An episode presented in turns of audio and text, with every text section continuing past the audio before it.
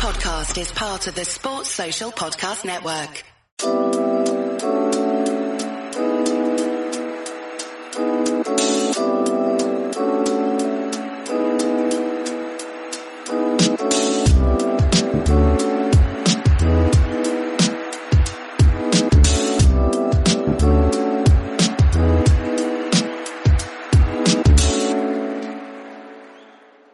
Welcome back to that Chelsea podcast where Chelsea have just drawn 1 1 at the Etihad. I'm joined to look back at the game by Mr. Tom Overend. Tom, how are we doing, my man? The adrenaline is still swirling, my friend. Um, what a game that was, and so much positive to be talking about, which is great because I'm normally on this podcast after yet another defeat. So it's nice to have a bit of variety today. Me be able to give some give some players their flowers today. Indeed, indeed. I believe Tom, you were last on after the nil-nil draw, draw at Bournemouth earlier in the season, which is you know a very different feel to a, to, to a draw compared to the draw we are discussing now. Um, as I always do, guests, I get them to give themselves a plug. So, Tom, tell people where they can find you and all your stuff. Follow me on Twitter at Tovers98. Also, check out the Chelsea Social. All my media appearances and stuff will go through that. So, um, check it out if you haven't already. Um, I'd really appreciate it. And try and interact with as many people as I can as well. So yeah. Lovely, lovely stuff. Tom's links will be in the description below. Right, yeah. Saturday evening, 5.30 kickoff, Manchester City on a 10-11 game winning streak. Chelsea having, you know, not done really much against Manchester City since Porto, Barbsy that crazy four draw earlier in the season. Uh, Tom, before we kind of break down the game, just get into it. Just right now, you know, the final whistle's probably, you know, not, you know, been gone about an hour or so. Just what are your what are your thoughts now as we sort of gather to talk about this? Because I am, we'll get into it. I'm really happy. I'm really proud. I think that is arguably one of the. I mean, it's it's between that and Aston Villa and the cup for the best performance of the season. I'm really fucking proud of that group of players and Pochettino. I'm so so happy, and we'll get on to giving those players flowers. But just feelings right now before we break into the game, just like your result, your feelings of a one 0 draw at the Etihad. I'm delighted with the performance, delighted with the result, mate. Um, you know, could we have won the game? Possibly, but I thought every player gave 100%. I thought they were very enterprising, did their best against, you know, one of the great football teams of all time. I think that's fair when you look at treble winners, um, especially in the English game. And we've given them a game both times this season, and we've matched them both times. And with the team where we're at at the moment, I could not ask for any any more from them, honestly. And for that reason, I'm I'm I'm just happy. I I I don't really understand the complaints and criticisms after that. I, I you know I I just think when the players give everything, the coach sets us up well. For me, that's all you can ask of any football team ever, and they've shown us that today. Yeah, yeah, indeed, indeed. Um, Tom, right, let's let's get into. Obviously, you know, Thiago Silva is out. He's ruled out with injury. It means that it's uh, Levi Colwill, Axel Disasi, uh, centre back pairing, and said then you're looking at you know pretty much the same team uh, from Crystal Palace, except that Raheem Sterling is in for a start instead of uh, Noni Madueke. Uh, obviously, you know Petrovic keeps his place uh, in goal. Obviously, we know that Robert Sanchez is back, but I think then he missed this game with uh, personal reasons or something like that. But um, Tom, I guess you know there is probably only one way to start when we we're talking about this game, and you know because I think we we do have to start with Chelsea's man of the match. Um, so let let's start there because defense was very much a theme of this game. Axel Disasi, his game by numbers against Manchester City: 86 pass, 86 percent pass accuracy, 52 touches, 25 out of 29 passes completed, 16 clearances, four out of four aerial duels, one three blocks, two long balls completed, and those 16 clearances against Manchester City is the most by a Chelsea player in a Premier League game in the last eight seasons.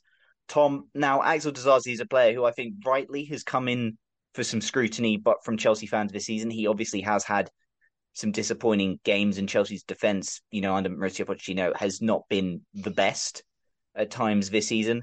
But I think without doubt, we saw the very best of Axel Disasi tonight. There was so much just to like. He was really, really good. I fucking love those fist pumps. I loved him basically celebrating every defensive block like it was a goal. Like it was just so like if anyone again, if anyone who's like familiar with you know with the NFL etc, when you kind of see that you know sort of the, the defense when they make a stop etc, and you see these players like make so that's what it was sort of like watching Axel Disasi tonight. But Tom, I mean, I just thought he was absolutely outstanding tonight, and you know against a tough test against a Manchester City side with you've got Kevin De Bruyne trying to feed Erling Haaland and Axel Disasi, absolutely phenomenal. I mean.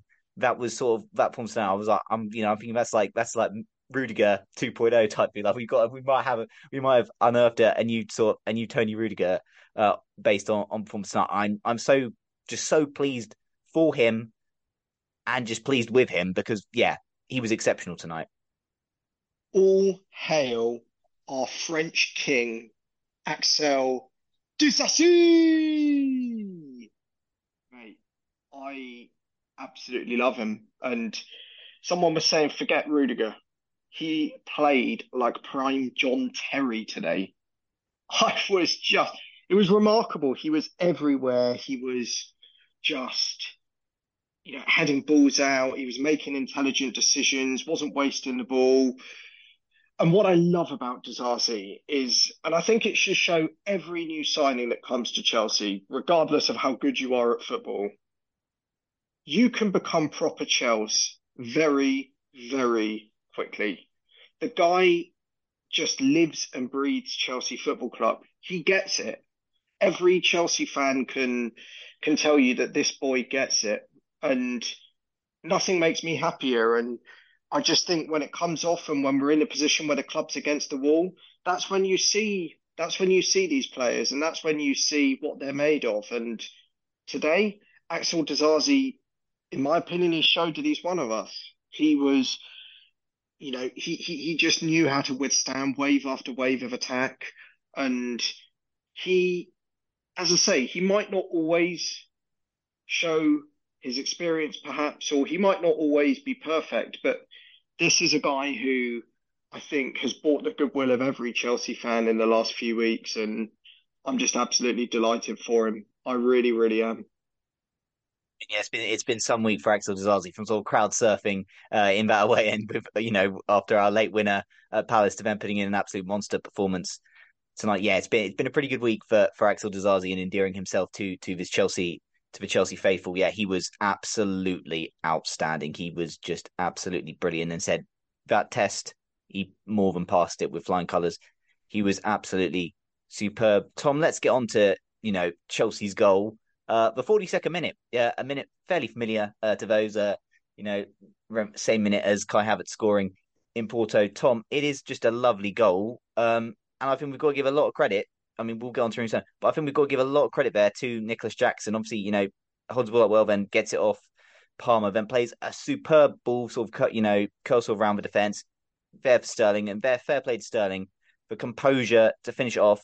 Tom, I guess a word on on Nicolas Jackson and Raheem Sterling because again tonight I know Nicolas Jackson misses a chance in the first half uh, when Gusto plays a lovely ball across for him, etc., and he can't quite, you know, can't quite sort his feet out best and you know get get that away. But with that assist tonight, remember Nicolas Jackson also joins the Chelsea players uh, on, in the Premier League this season on ten plus Premier League goal contributions uh, after Cole Palmer. Um, Tom, yes, we did not see you know actually the total predatory instincts we want from our strike from striker Nicolas Jackson. But I thought his all round game tonight was was excellent, and you're kind of seeing this is a player who is not and is I know you know people look at him in his primary function of his Chelsea team is to score goals, which you know he scores goals maybe not as much as people like, but I see we are seeing an all round game to Nicolas Jackson Army that his all round game I feel like throughout the season has been improving. And it's kind of why on this podcast I feel quite vindicated for you know backing him backing him quite quite strongly, you know, in various episodes because he has been. I thought tonight maybe him and Raheem Sterling perhaps more of a couple of the quieter Chelsea players, but you know they still have that big moment together, and that was. I'll get you to talk about Jackson, then I'll ask you ask you about Raheem. But just for for Jackson, I thought his all round performance, I, I was really happy with him. I absolutely love him, and I think consistently his show he's shown his movement and his hold up play to be absolutely elite here. Honestly, one of the best in the league at both of those attributes. Where I, oh, you know, movement. Of course, he, you know, he he he's had games where he's struggled with offsides and things, but you know, the uh, if if if this boy could finish, people would be saying he is up there with the best strikers in the league, and for me, that's fine because the finishing will come. He just needs more and more Prem experience, and those half chances will go in. The thing with Jackson is, I, I feel as though every time he plays, he makes us noticeably better every single time. There's no, you know, I think it's night and day when you watch us with him and you watch us without him. So, very much like you, I think I've backed him most of this season as well. And he is showing what he's made of. Again, one of our best signings under the new ownership, and absolutely delighted, delighted with it. Honestly.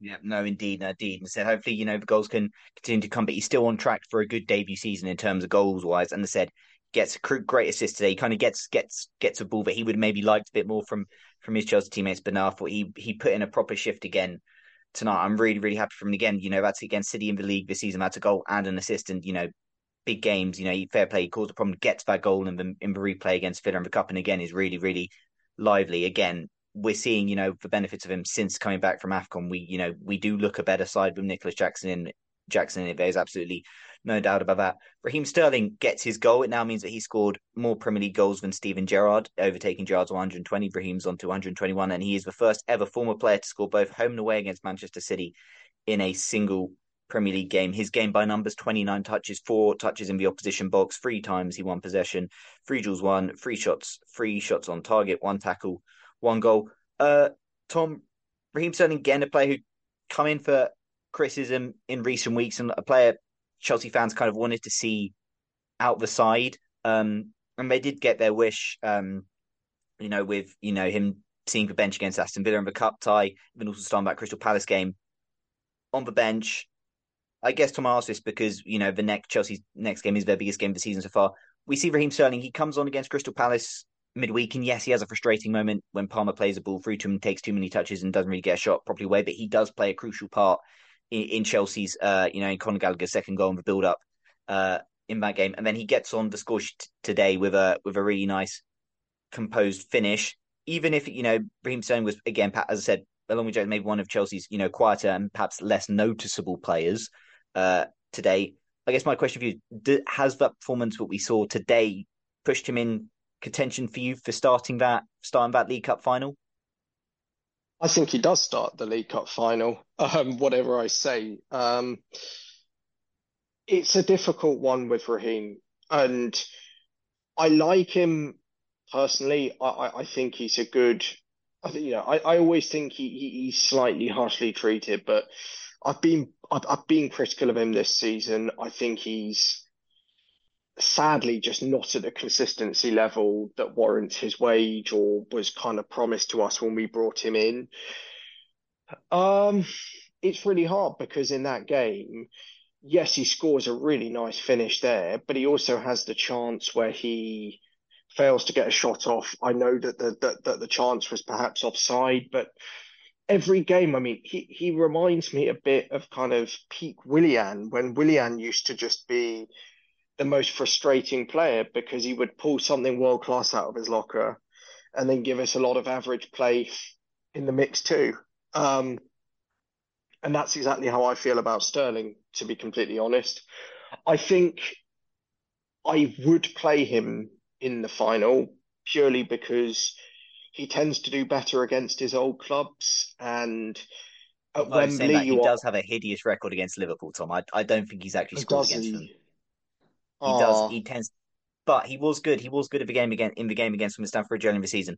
Um, Tom, just to give you thought, because I guess the reason I asked for it is because I'm kind of looking at it, and Noni Madueke's, you know, sort of had a bit of a, a couple of iffy games either side of, of the Aston Villa game replay where I thought he was very good. Mudryk has just, you know, seemingly again gone down the pecking order, and I guess the reason why I ask Sterling starting is because Christopher Nkunku did come on as a substitute in that second half, and granted, you know, it was perhaps not the, I mean, the best game state for him, but he, you know, was fairly, you know, just innocuous. Really, he didn't really offer a huge amount. And I guess it's then a question for you: Do you kind of take that gamble on on Nkunku, who has, you know, kind of, you know, shown that he can be, you know, in moments a Chelsea player, but he's still kind of getting up to speed.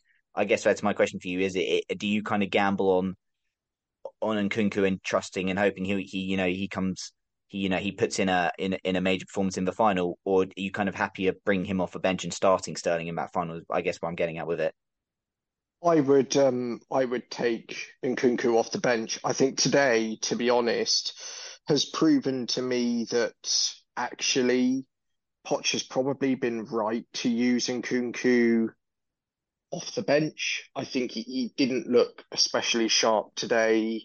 I understand that the game obviously wasn't built for him at that moment, but yeah, and he... I, I don't think he necessarily helped us out defensively a huge amount no. either when he when he came on.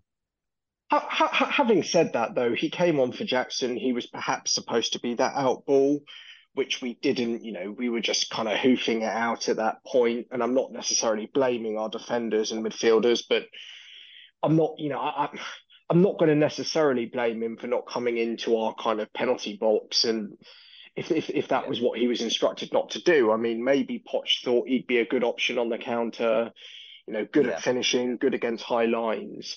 Uh, but I, for me, it was just more on the kind of implementation. I, I just didn't see in his game the high standards that you'd normally sort of expect to see from him. And again, I have no doubt in my mind that it will come. I just think he's clearly rusty, not fit enough. And, you know, all I would say is if, if our cup final next Sunday is anything like our previous ones against Liverpool, we're likely to be playing 120 minutes. And if so, we're of course going to want, you know, he, he he's going to have his opportunity to influence that final. So you know, that's the way I see it. That's my 10 cents. Um, look, don't view this as me doubting him in any way long term. But yeah, if you're offering me just Sterling or Nkunku, I, I, I would start Sterling. Yeah. Um, in terms of Mudryk and Madueke, I can see the arguments for starting them on a bigger pitch, but actually, again, they might be more effective off the bench. I'm not entirely sure. I need to think about that. No, that's fair enough. And said with Nkunku, I'm not going to really be harsh and judge him because he comes on for Raheem Sterling in the 64th minute, but then several minutes, seven minutes later, one Chelsea's one other attacker, Cole Palmer, is substituted for Trevoh Chalobah, and then in the 82nd minute, Jackson is subbed off for, for Casadei. So he's you know he's not really playing with with much of a you know with many other attackers, and it's quite clear you know the direction Chelsea kind of go to after a, after him being on the pitch for for a little bit. So yeah, as I said, I, and I agree with you. I think I probably would start Sterling. I also think in a cup final, this is a young team, and I do think some experience will be important because I'll be honest, I'm not, you know, I'm, I'm not bringing Thiago Silva back in. I'm not touching that def- that back line that started today. I, am wanting that back that back line in. And Raheem Sterling is a sort of that one real senior player on pitch. And as I said, I actually think, you know, he gets his goal today. Granted, he also had some frustrating moments, but he gets his goal today and he has a decent impact, you know, midweek off bench against pass. I'm kind of starting him, and then I'm kind of just seeing what the game state is, and then said, bring Brit said, I'm happy if I'm bringing Nkunku and off the bench, maybe along with Madueke or Madrid Buensi. Um, Tom, I guess you know, kind of got to talk about. It. Let's talk. Let's talk about sort of that midfield. I really, it was quite clear to see as well. You know, watching my game, it's quite nice. As said, I was frustrated, incredibly frustrated midweek watching that, particularly that first half when Enzo and Caicedo were just not playing close to each other, and you kind of saw Enzo hard pitch. Tom, that first half, you kind of saw just with the shape Chelsea had out, out possession as well, and just with ball, Enzo and Caicedo. I mean, that midfield duo today, I just thought worked their absolute socks off. Enzo's game by numbers, the Man City, 79% pass accuracy, 50 touches, 26 out 33 passes completed, four out of six grounders won, four out of four tackles won, four blocks, three clearances, one key pass. And they said Moises Caicedo as well, gets you know fairly early booking in that game, and he manages to you know to just you know toe the line correctly. Tom, I guess the word on that on that pairing, I thought you know again that was a, a proper proper shift from both of them, and I guess a credit to to Moises. You know he gets that booking early on, and we are under siege, but he still manages to you know there was a point there was maybe a fear in that first half that he might, you know, he goes in, he could potentially be in danger of getting himself sent off. But as actually time went on that game, my confidence, you know, just grew in him, and he seemed to just realize the situation. He just did seem to sort of go with it. And by the end, I had no real, you know, qualms about him potentially getting a second year. I thought that that midfield too sort of ushered ushered the team quite well today. Exactly, mate. I mean, on on about sixty minutes, I was tweeting saying, I think Caicedo has to come off because he made a couple of challenges at the start of the second half that got me a bit worried. I think the one on De Bruyne that they had that free kick just outside the box, and I think there was one more. Maybe it was a follow through just just in the first half. But as you say, I think as the game went on, I didn't notice him in the sense that I saw his work, but I didn't sit on the edge of my seat saying, "Bloody hell, he needs." Um, you know, he needs to come off because he just got on with his job and that's the kind of biggest compliment I can pay him. He he's you know he was everywhere. He was intercepting balls. He was making it very difficult for City to kind of build up play. I mean, I know by the end they were doing it from about the final third line, but they you know he he he was stopping their kind of passing lanes, their channels, and absolutely delighted. And I do have to say, I mean, I suppose unfortunately, I don't, I don't particularly enjoy saying stuff like this, but it's all come. This midfield has just improved infinitely since Thiago Silva's stopped playing because Caicedo drops between the centre backs at times, and when we did it with Thiago on the pitch, the line would be far too deep, and therefore Enzo would just bolt up the pitch and I think since we've had a more confident, more youthful back four, they've been able to operate as a unit so much more effectively. I mean, they play together. It doesn't feel like an old kind of diamond formation with Enzo in the in the attacking midfield role and Caicedo in the defensive role because that's how it felt to me in games this season with you know when Thiago's been playing. And you know, I think tactically, I'm hoping that Poch has kind of understood that and will change accordingly. And if so, I really do think that that the midfield and kind of by extension the whole team is just just going to improve really quickly. And you know, both of them today, as you said, worked so hard. I tweeted before the game saying. I think their performance as a unit was going to determine whether we got anything out of the game or not and if they played close together, I think we were giving ourselves a chance. If not, forget it. But today, they played as a unit. They were together. They, you know, they fought for the badge. I think every single player today fought for the badge, and as fans, that's all we can ask. So yeah, that's my summation on the on you know on those boys. Very very proud of them both. Yeah, and Tom, I mean, it's again kind of thing. We're probably just going to end up going through the eleven at this point because I think they all worthy praise. Tom, our fullbacks again. I thought Ben Chilwell had a really solid game defensively, perhaps not as involved offensively, but I thought he was just you know pretty solid, reliable defensively. And Tom Malo Gusto, again, he was he was my man of the match against Crystal Palace on Monday night. I thought he was outstanding. He was outstanding away at Villa in the cup, and again I thought tonight he was absolutely outstanding. He was brilliant defensively. I thought he he handled Jeremy Doku very well. Jeremy he made Jeremy Doku look very ordinary. And offensively as well, he was a threat. His game by numbers: eighty-six percent pass accuracy, sixty-six touches, twenty-four out of twenty-eight passes completed, ten clearances, nine ground duels, one, eight out of nine tackles, one, two key passes, two big chances created. I mean, Tom, that was the complete performance really from Malo Gusto. And I'm like, you know, I'm saying it all the time. We have finally got that that I say I, I even feel like saying back up to Reece James feels harsh just based on performances we're seeing, but we finally got that competition at right back. We've finally of got that player we can really trust in Reece's absence, and he. I mean, you kind of mentioned Jackson being one of sort of you know best signs we made on this ownership. I mean, I mean, and uh, Cole Palmer is another one. I think Malo Gusto as well, value for money, exceptional. I am so so impressed every time I watch this boy play football. But just a word on, on Chilly and then and more so on, on Malo Gusto, our fullback stay just outstanding, proper shift, great great performance all round. J'adore mon ami Malo Gusto. I love the guy. I, I, have I've given him so much praise that at this point, all I just want to say is I wholeheartedly love him. In the words of, in the words of a Chelsea, well, a Chelsea influencer, unfortunately, I, I will I will use some words. Malo Gusto is my spirit animal. Malo Gusto is my sensei. Malo Gusto is the man who I the man who I live for at the moment, mate. Honestly, he's just awesome. And as you say, he he's made me not miss Reece James. He's made me just think, you know what, Reece? Just take as long as you want, pal. We want to see you back at top form.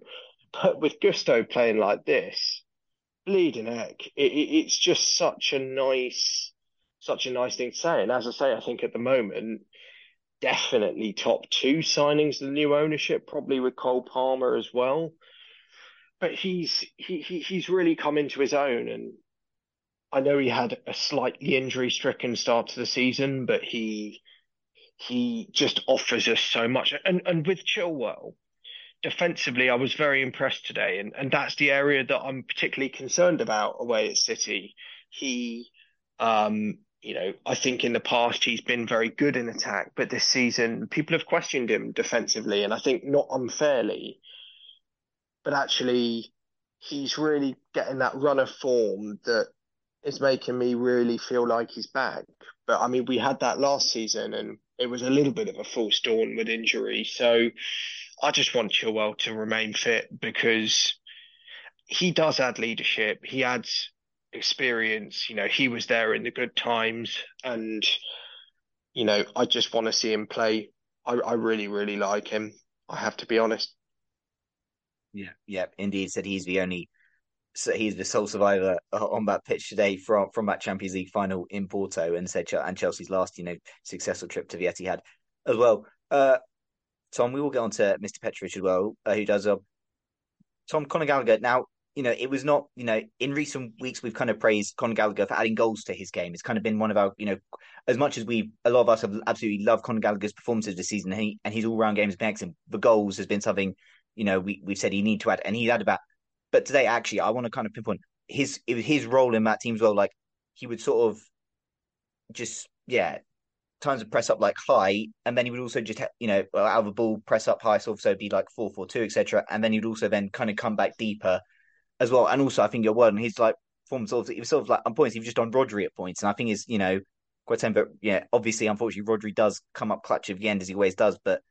Again, Tommy, just like a word, you know, other players will catch the headlines from that form today, but I think just to well on Conor because I, uh, I, thought again he just ran his socks off tonight, and it, it was a proper proper shift from him today. The work rate, as always, is just absolutely outstanding. I I, I really do think he's he's worthy of his place and he's worthy of his weight in gold. And I know people say against low blocks he needs to add goals, this, that, and the other, but in big games, he's irreplaceable in the sense that it's very rare you get a player with his work rate who is just willing to die for the shirt. And as I say, I, I, I loved how he just at every turn was pressing, making life difficult for City. I don't think we get a point without a performance like that from him. And I say that about all three of our midfielders, but the reason I say that about him is because the other two, Enzo and Caicedo, obviously get noticed a lot more. But what Gallagher provides in, in you know in this team, in the big away games especially, is just is just it's just something special, honestly. And I, I, I, will say, if you know, if I'm the ownership, I don't know what is stopping me offering this boy a new contract because, you know, at Wembley, I will say this: if Gallagher has a good game, we stand a chance because he will make Liverpool's life hard and he'll do what he needs to do to stop them stop them playing around. And as I say, I know you can make that point about a few other players, but when it comes to Conor, I I really do think that that big game player, that kind of big game player tag that I think a lot of people would give to him is important. And yes, he needs to add more goals. Yes, he needs to do more against low blocks. I'm I'm I'm not going to sit here and deny that, but in the big games, you need that work rate. You need those minerals, and he has them. He really, really does.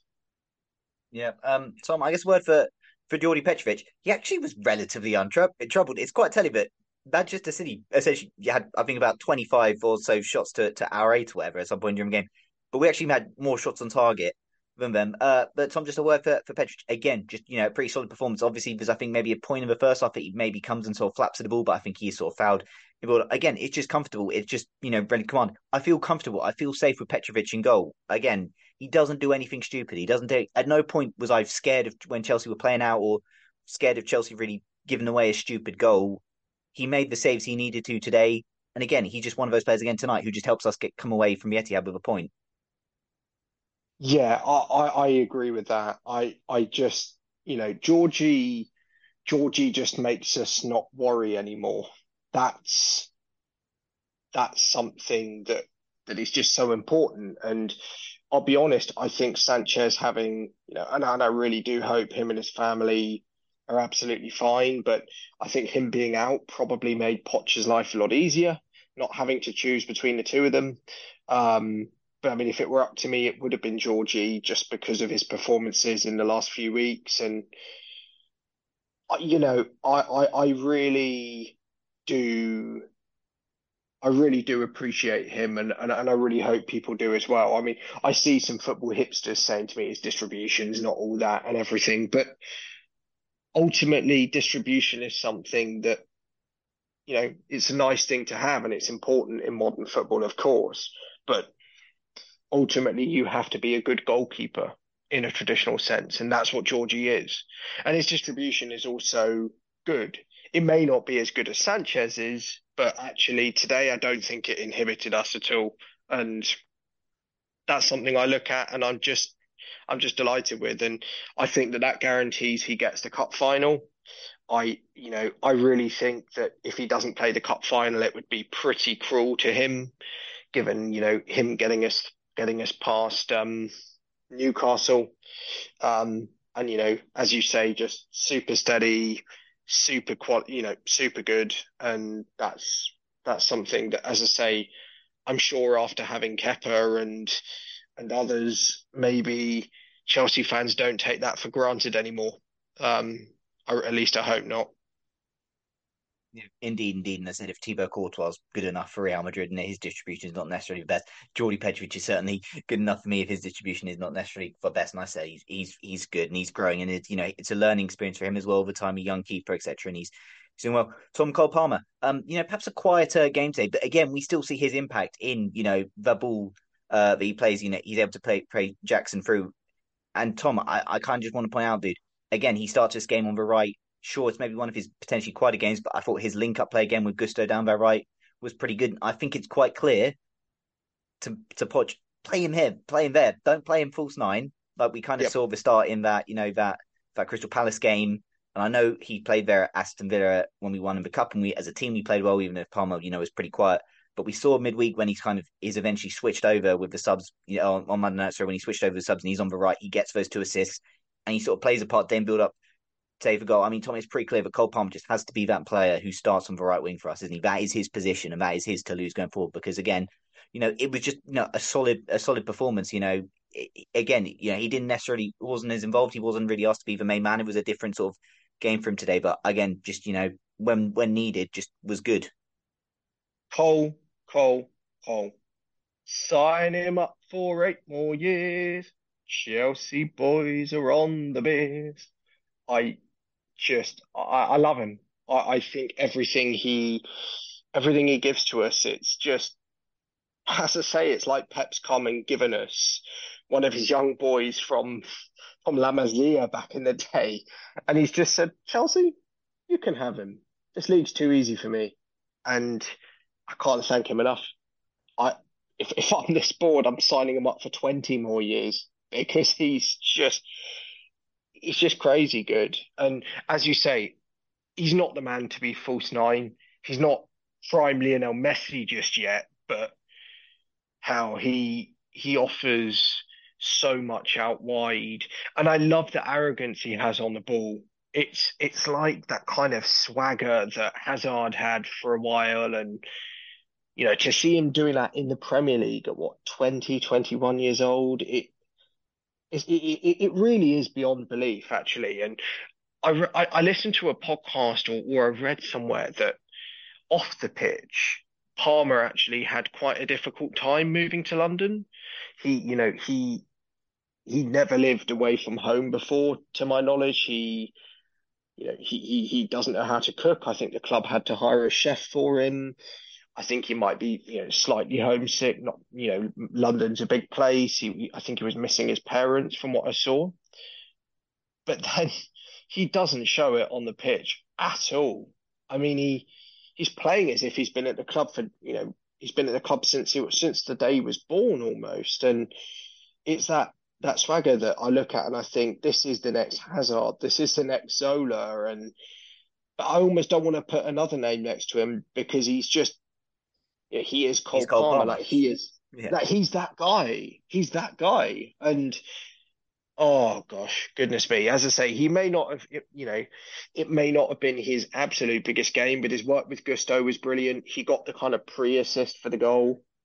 Oh, just honestly, days like this, and I've seen it I've seen it said by a few people and, and I can agree more.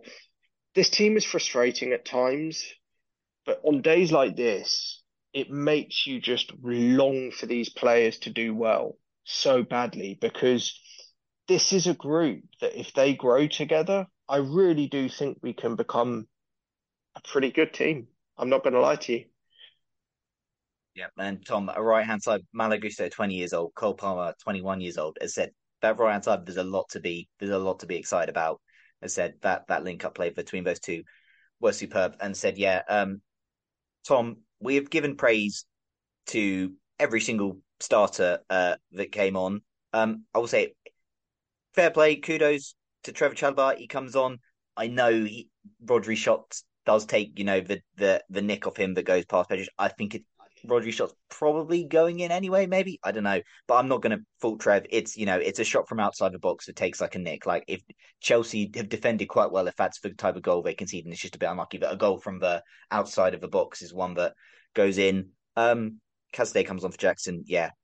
Not, you know, I get it. It's it's a it's a big physical body. Uh Tom, you know, when don't have to spend too long.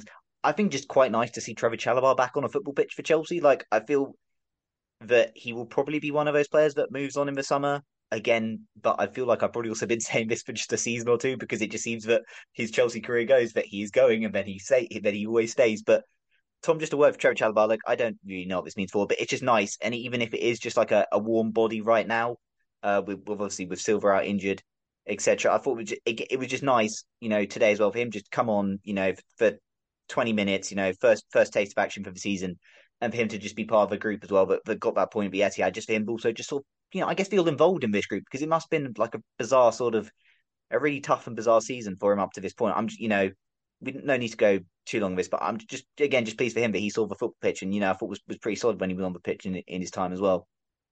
Exactly, mate. I, I I didn't expect him to see. You know, I didn't expect to see him play for us again. I can't lie. I I, I thought he would be off. I mean, according to those reports, wasn't it? He wasn't even going to be reintegrated at one point because the club was so desperate for him to go. But as I say, it, it is nice. This is a lad who, again, he is proper Chelsea, and it's just nice to see, as you say, it's nice to see him fit, nice to see him get involved, and if Poch gives him chances, I, I you know, I'll be very happy. I because you know this is a guy who will always give his all as long as he's at Chelsea. And ahead of the Crystal Palace game, I was watching again his his debut goal in the Premier League, and it just brings a slight smile to your face looking at a boy, you know, a boy whose dreams come true that day. And as I say, for as long as he's here, that's that that's what we're going to get. You know, he'll bleed for this club, and yeah, just Trev, you know, we're with you, whatever happens going forward.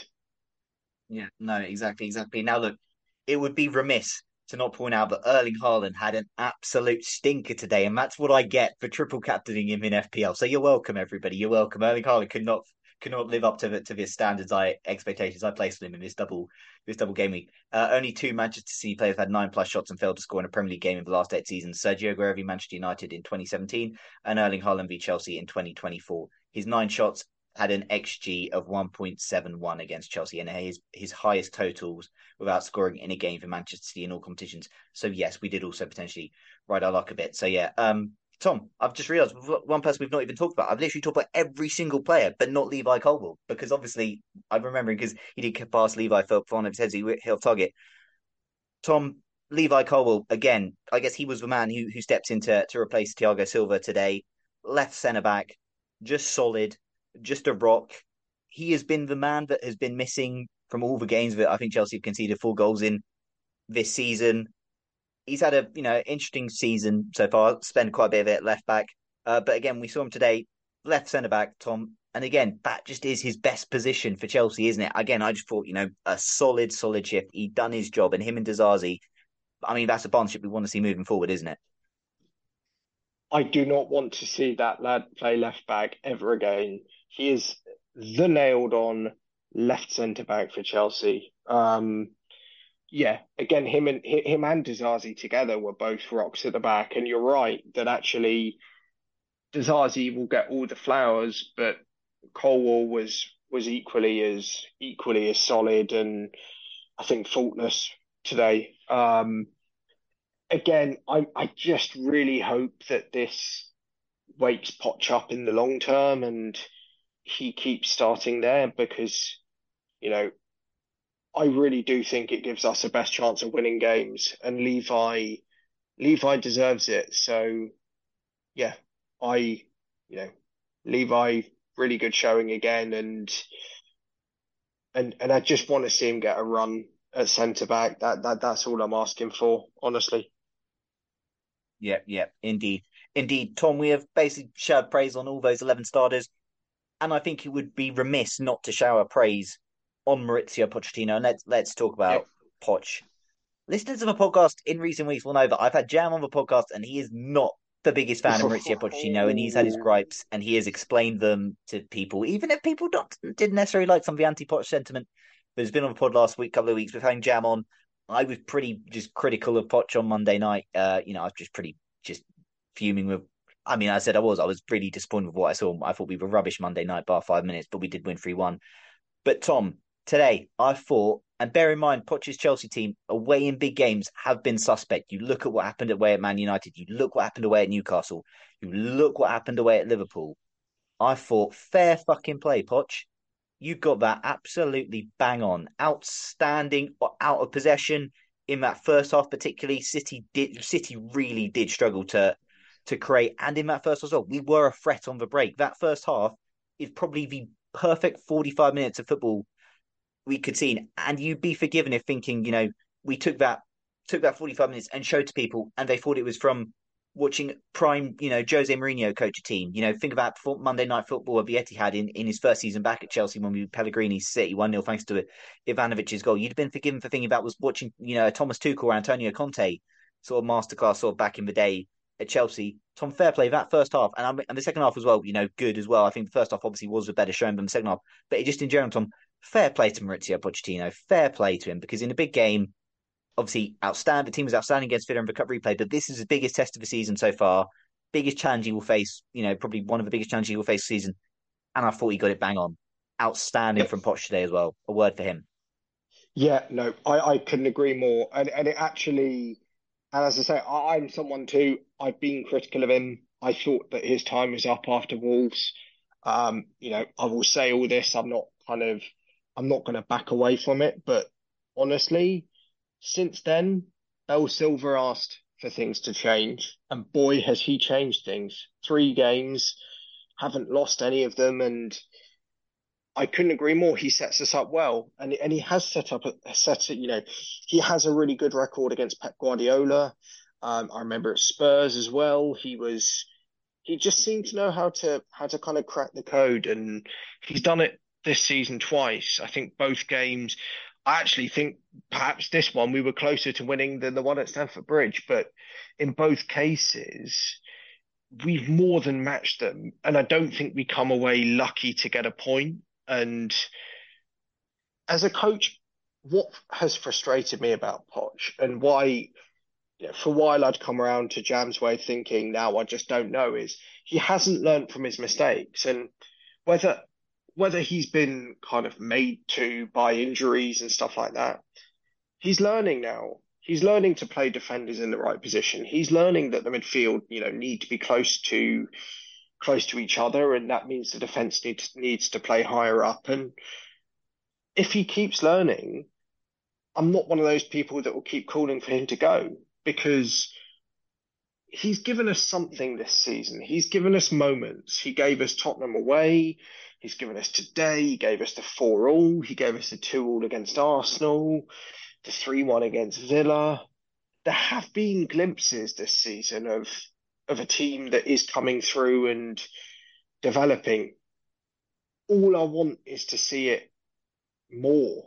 Um, I just want to see, I just want to see him keep doing it. And as you say today, give this guy all the praise he deserves. And honestly, if you if if you're out there trying to criticize him for the subs, I'm sorry, but just just go away. It, it's just not needed. Um, any team in the Premier League will not be upset with a point at Manchester City, and the point where we are at the moment, I don't think we should be either. So, honestly, Pat Poch, mate, great, great stuff tonight. Really, really good.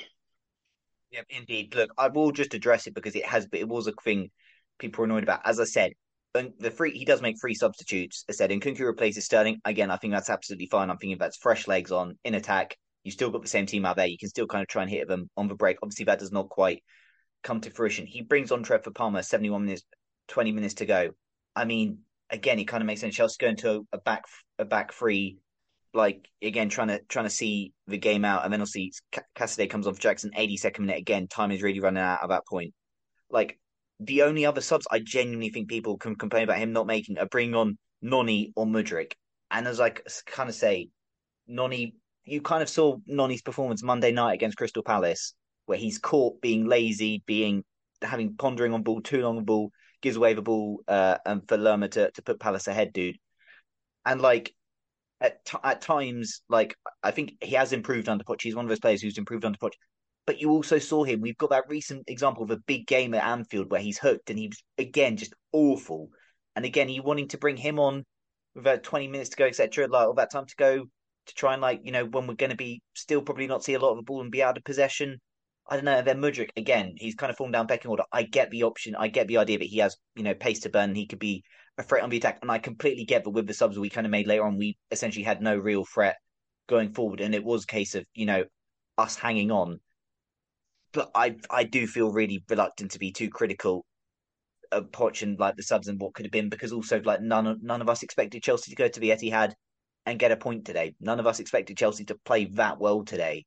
And Chelsea did play really well. So yeah, sure, maybe there's questions about the subs, but honestly, like I'm really pleased with Poch. I think that's one of the best I, said that and Aston Villa are the best games we've had this season. The fact that you know those are two of the last three performances is is encouraging and hopefully a sign of things that can go in the right direction.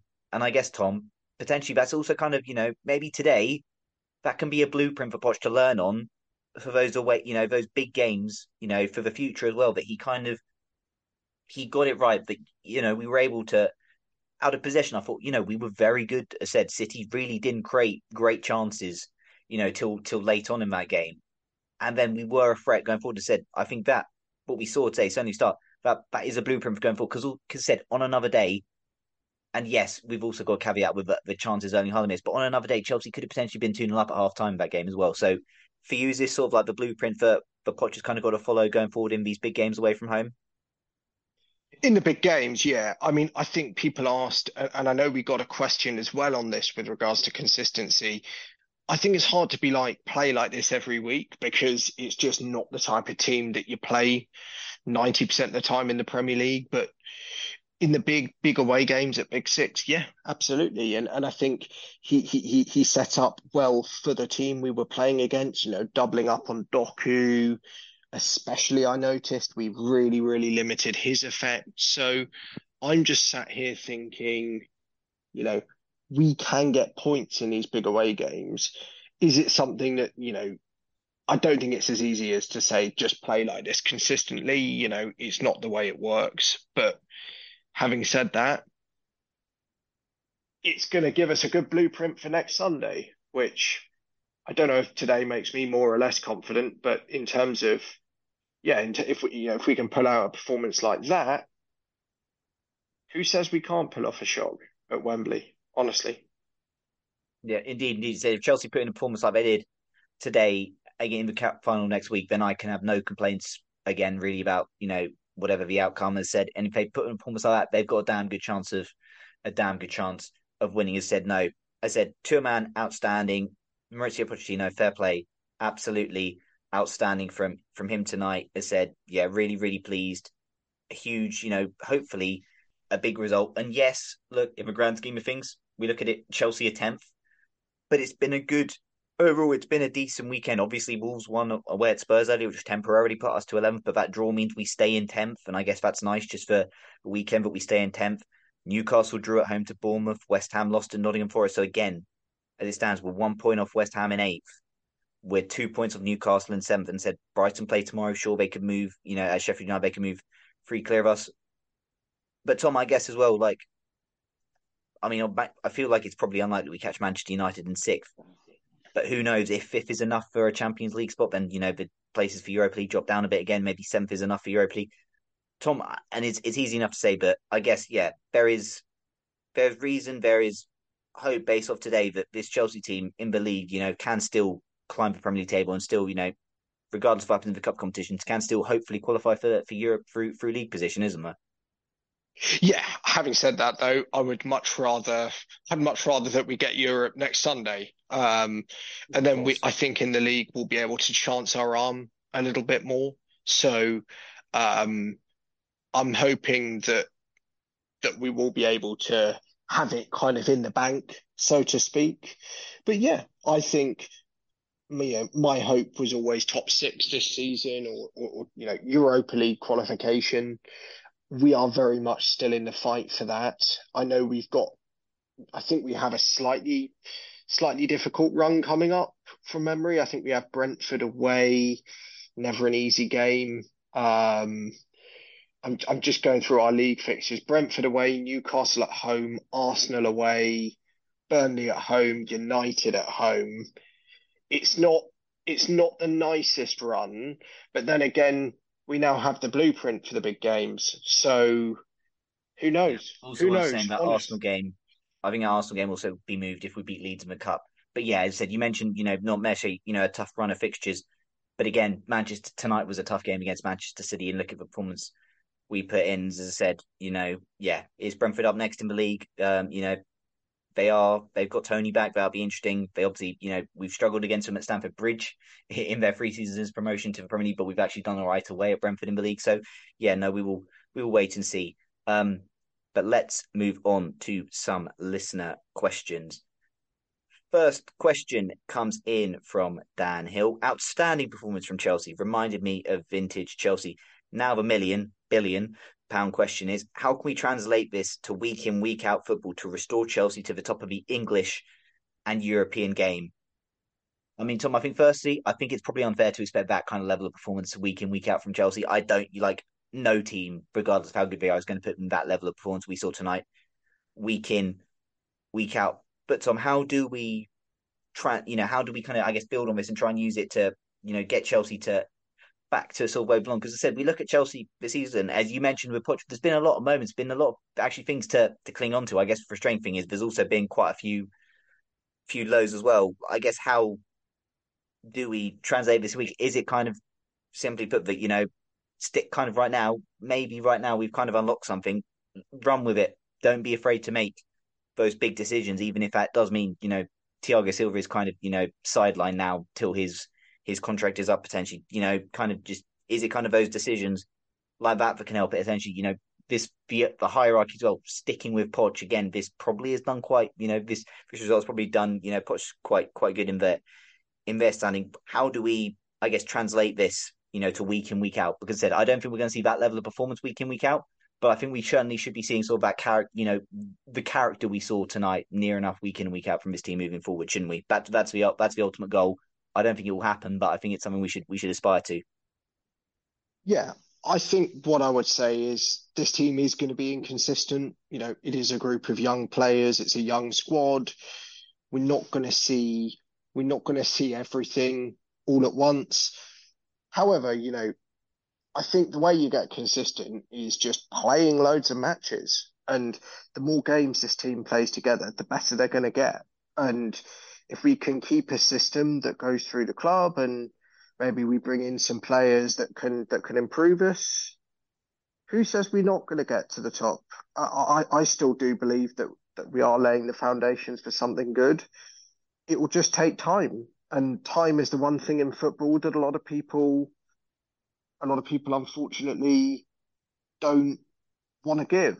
And I do think that actually we just need to we just need to allow this team to grow and perhaps sometimes not be too hard on them. It's just the problem when the problem when they when they just don't show up for a game. But when they when they do give their all, we've seen what they can produce. So patience, time, and matches, and we will get to the top, Mr. Hill. I promise.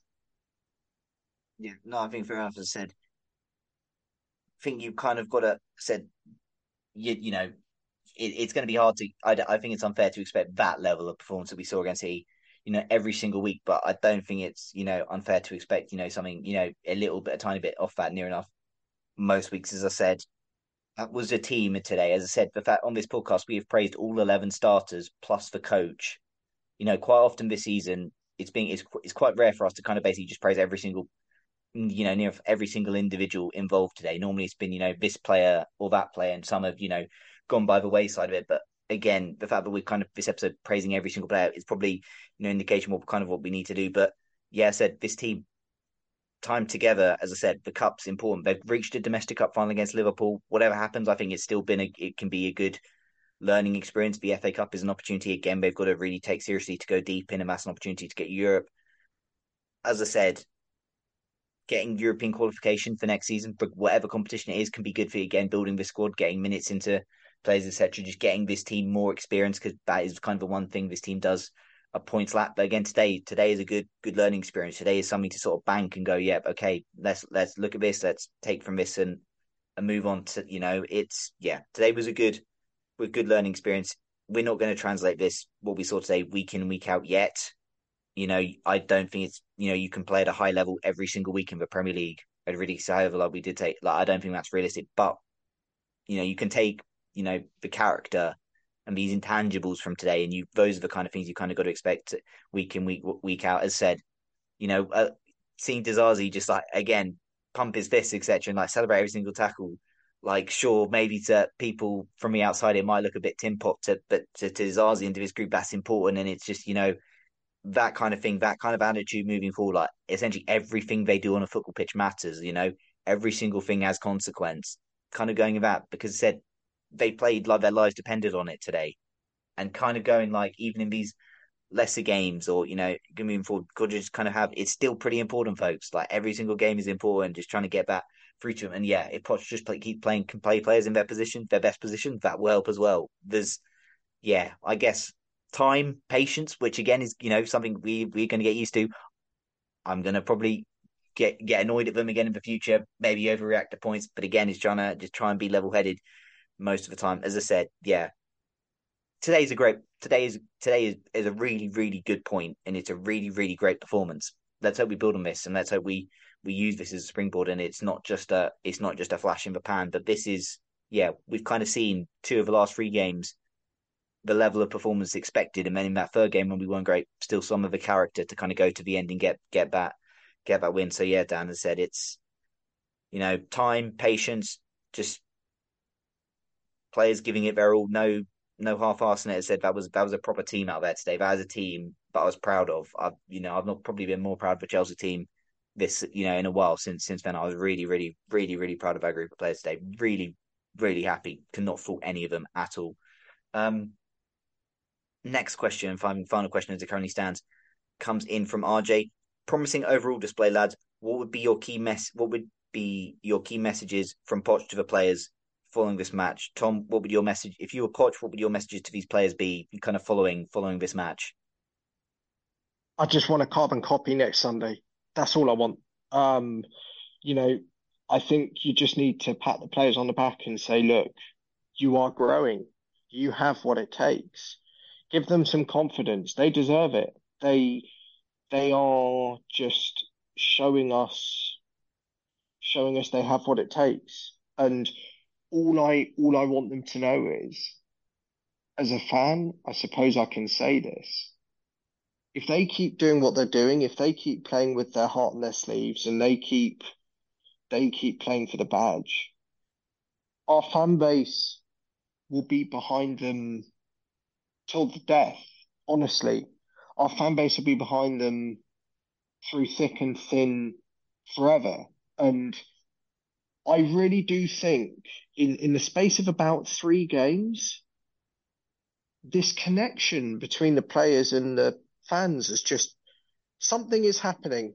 That's all I will say with this squad. Something is happening. Now we've got to keep it. Now we've got to keep it. That's the next thing. We've got to keep this. They've got to. They've got to keep it because I agree with you, Tom. I look. I, even if because I am of Crystal Palace on Monday night, you kind of see the scenes with the players celebrating. Again, three little birds. It's kind of silly. I didn't. We didn't even really mention it before Monday night. Jam kind of sung it a little bit at the start. But again, we saw the away end singing that throughout the game. The cameras picking it up.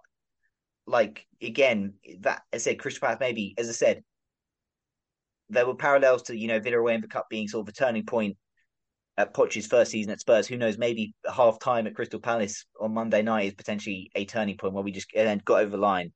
Who knows? But yeah, as said, in terms of RJ, in terms of what my message to Poch would be to his players, again, I would just say, you know, again, I'm really, really proud of them. I would pump their tires up. I would, I would pump their tires up because you know they need to believe, they need to believe, you know, how good they are.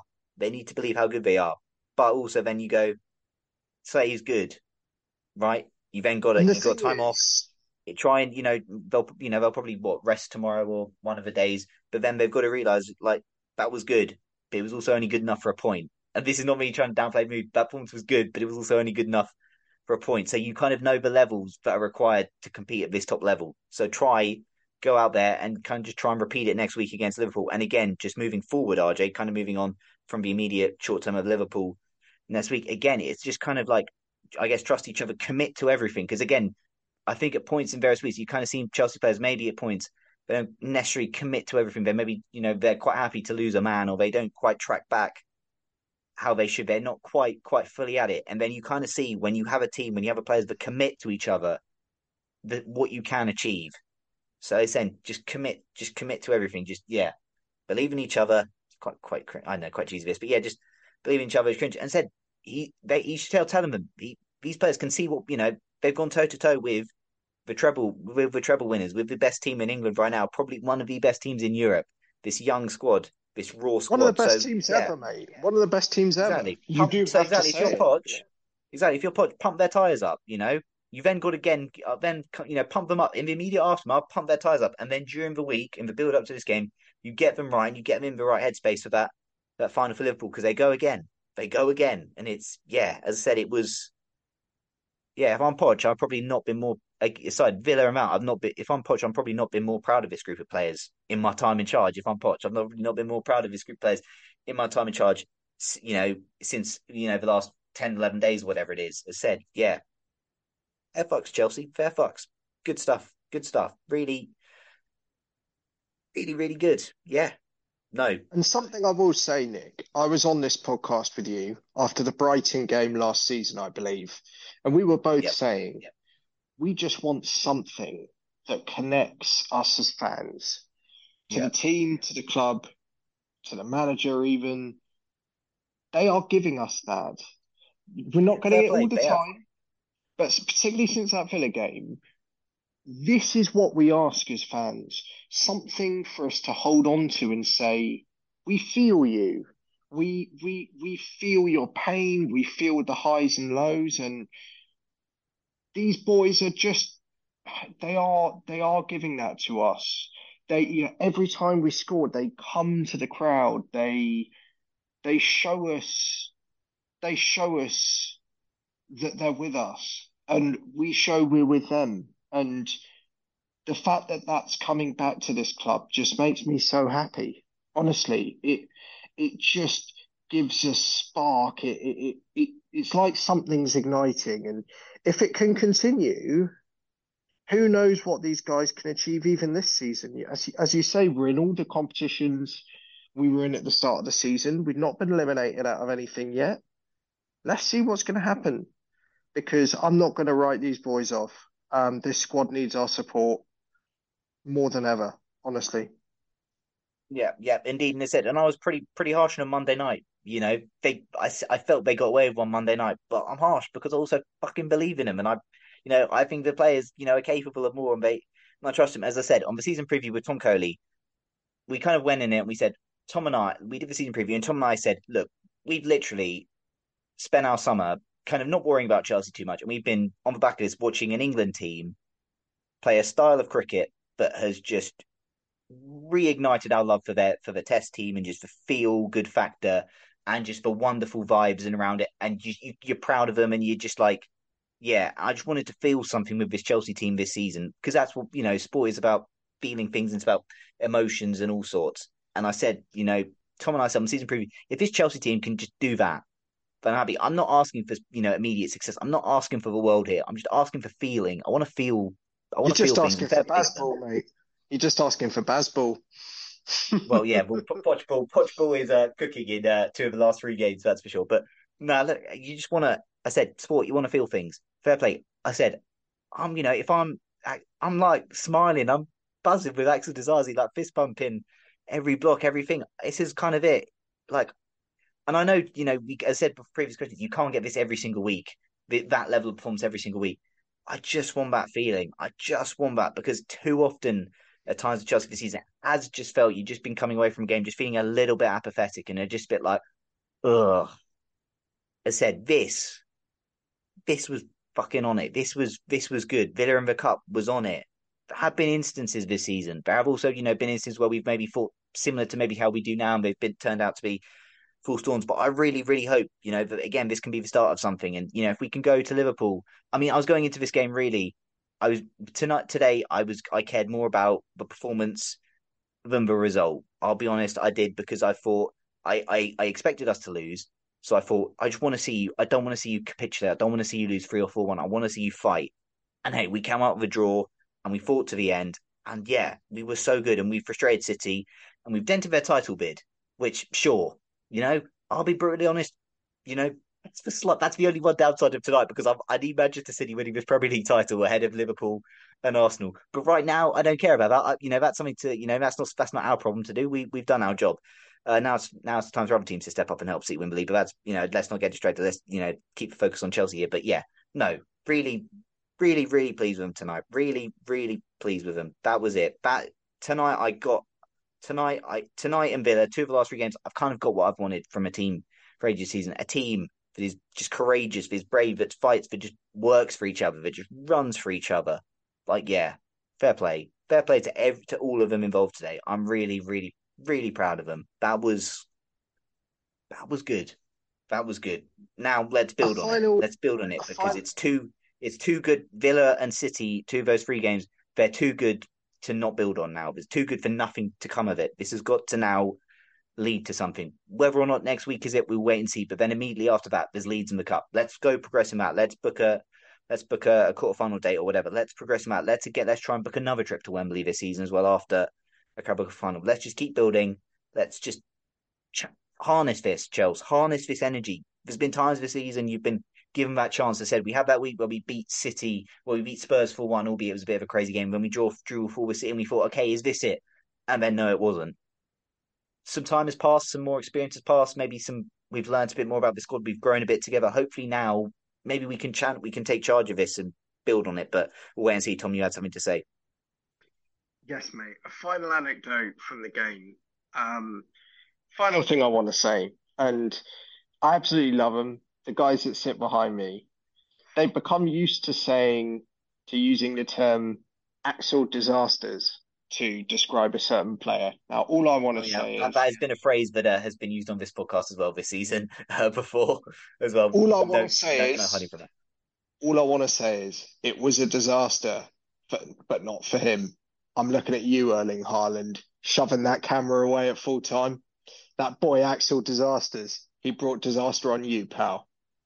Have a good night yeah. when you're out of his pocket.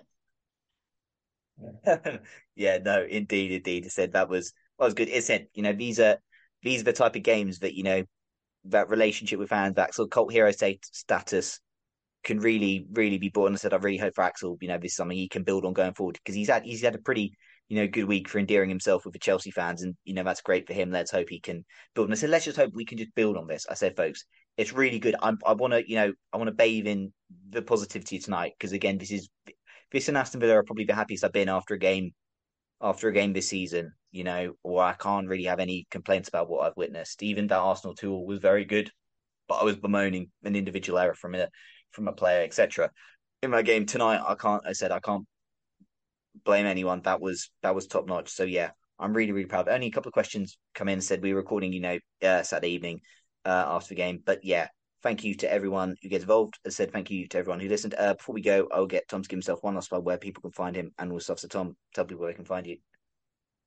Follow me, Tovers98 on X. Um, follow the Chelsea social. You'll catch everything of mine on there. Um, but yeah, have a great week, guys. Just still absolutely buzzing. Yeah, indeed, indeed. Tom's links will be in the description below. As for us, we're on Twitter or X about Chelsea Pod. We're on Instagram at that Chelsea Pod. We're on all your usual podcast platform prizes, Apple, Spotify, Google, etc. If you've enjoyed what you've heard, please feel free to leave a rating and review whenever I do put any likes and reposts go a long way. Uh, at the end of the day, we are just Chelsea fans talking to fellow Chelsea fans about the one club that we love. And yeah, it's you know when we get to be this positive and talk feel just feel this good about our club. You know, it's nice because it's you know let's be real, it's not been a, a, nice couple of seasons for, for for being Chelsea fans and you know talking about Chelsea much. So tonight we we enjoy and we build and let's hope you know we've now got you know a nice little break. We've got eight days till that cup final. Uh, so let's just yeah let's just enjoy it. Um, but yeah, we'll be back. Next episode we'll be talking about that that cup final. So fingers crossed we're talking about uh the start of, of hopefully a dynasty for Mauricio Pochettino at Chelsea. But until the next episode, keep the blue flag flying high. Man City won, Chelsea won. Well deserved point, probably. I think Haaland probably could have won the game, but I think also we had a lot of chances to win the game. Um, yeah, good result. Bit, bit annoyed, but we'll see. Anyway, cup final next week. Come on. Sports Social Podcast Network.